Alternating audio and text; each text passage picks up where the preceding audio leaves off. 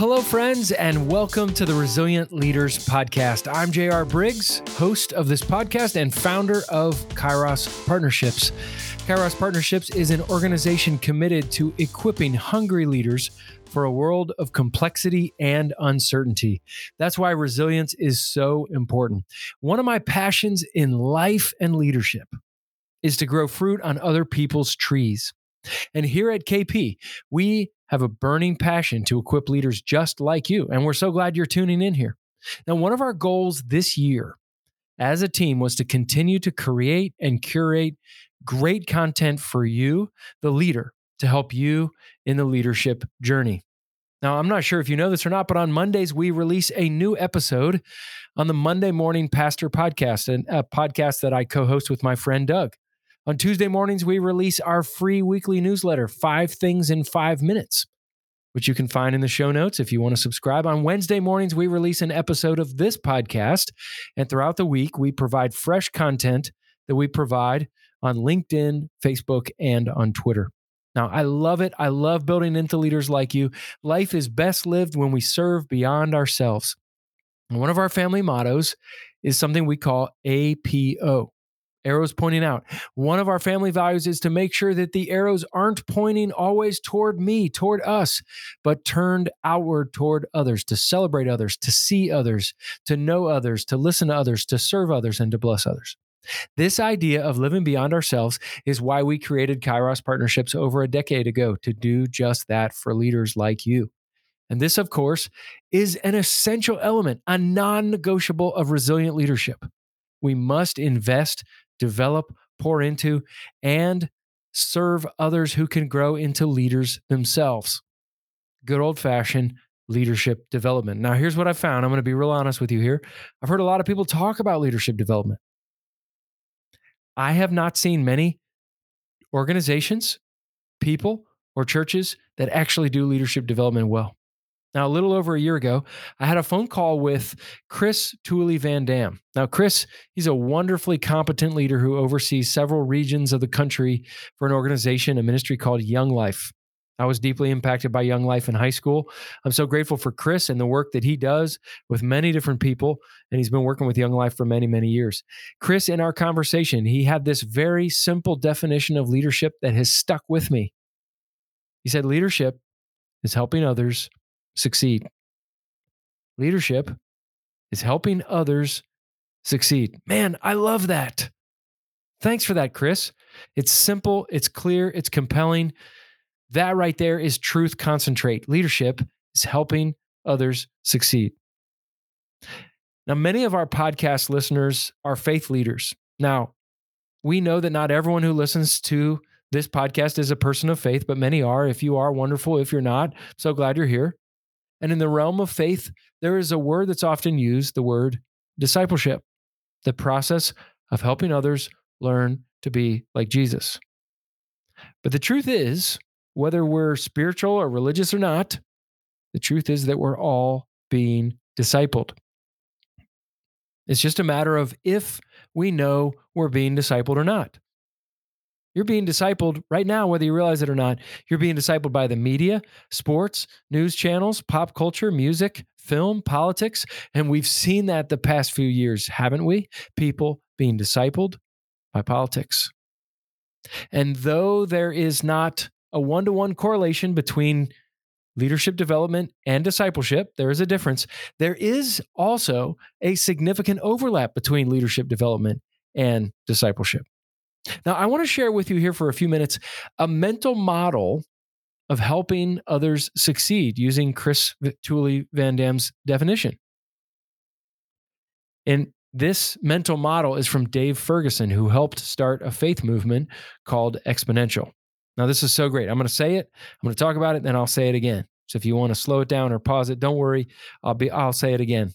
You'll want to write this down. It's really good. Dave Ferguson with Exponential, he said this this is leadership development or even discipleship. He said, I do, you watch, we talk.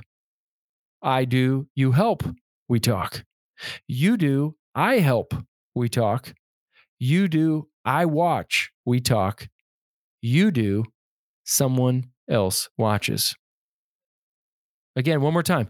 I do, you watch, we talk. I do, you help, we talk. You do, I help, we talk. You do, I watch, we talk. You do, someone else watches. And what I love about this is the we talk portion throughout. This means that we develop leaders. If we're going to do that, we need to be in relationship with them. And it reminds me of something that I heard in college many years ago. You can impress people from afar, but you can only impact people up close. When I think about the mentors in my own life, I'm really grateful to have several. My youth pastors in middle school and high school, Randy Drawn and Mark Kuiper. Jay Kessler, the president of Taylor University, my alma mater. My mentor in my 20s, Tom Yakeley, and the ministry mentor I had for years until his passing, Eugene Peterson. They all did this Dave Ferguson process with me. This is who I developed into being a leader and into being a faith leader because they did that with me. In fact, I have a, a, a memory. I think of my middle school and early high school youth pastor, Randy Drawn. He was speaking at an event, another youth ministry that invited him to speak. And instead of going by himself, he invited me and my friend Chris Ream to join him. In fact, weeks in advance, he said, Here's the thing I, am going to get up and speak, but I want to give each of you, I want you to come with me, and I want to give each of you five minutes to share whatever you want on your heart. I, I don't want you to just to share, I want you to teach. I thought, who, me? I, I can't teach. I can't teach among people who are my age, even a little bit older than me.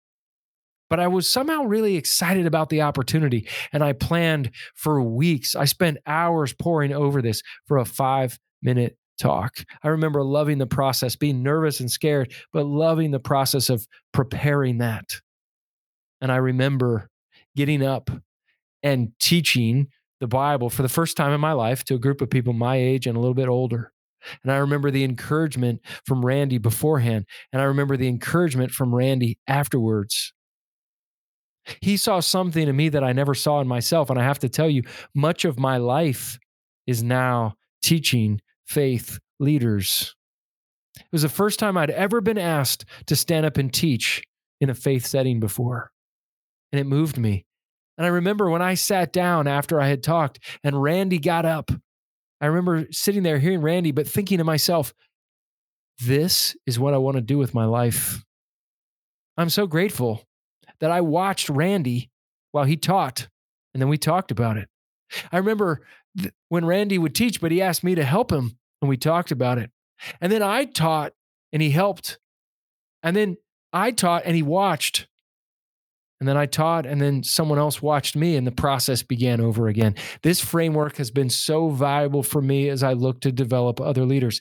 I've been developed by it, I've developed other leaders by it. Again, I do, you watch, we talk. I do, you help, we talk. I do, or you do, I help, we talk. You do, I watch, we talk. You do, someone else watches. So I want to ask you this are you doing this with other leaders or potential leaders? Can you recognize other people who've invested and built into you using the same process? And if you aren't doing this with leaders, who could you be doing this with of leaders or potential leaders now and into the future? Use this framework because being a resilient leader means developing other people around you, beside you, and behind you. You do that, you're going to help other people succeed. And according to my friend Chris, that is the definition of a leader. Well, thanks for joining me today on the Resilient Leaders podcast. And thanks to our producer, as always, Joel Limbauan, founder of On a Limb Productions. Please, if you haven't done so, check out his great work at www.onalimbproductions.com, or you can check out the show notes for his contact information as well. Leaders, be faithful, available, teachable, and hungry, and invest in others. Grow fruit on other people's trees. APO, live with your arrows pointing out and look to develop other people because developing other, le- other people, other leaders, means that you become an effective leader when you help other people succeed. Have a great day.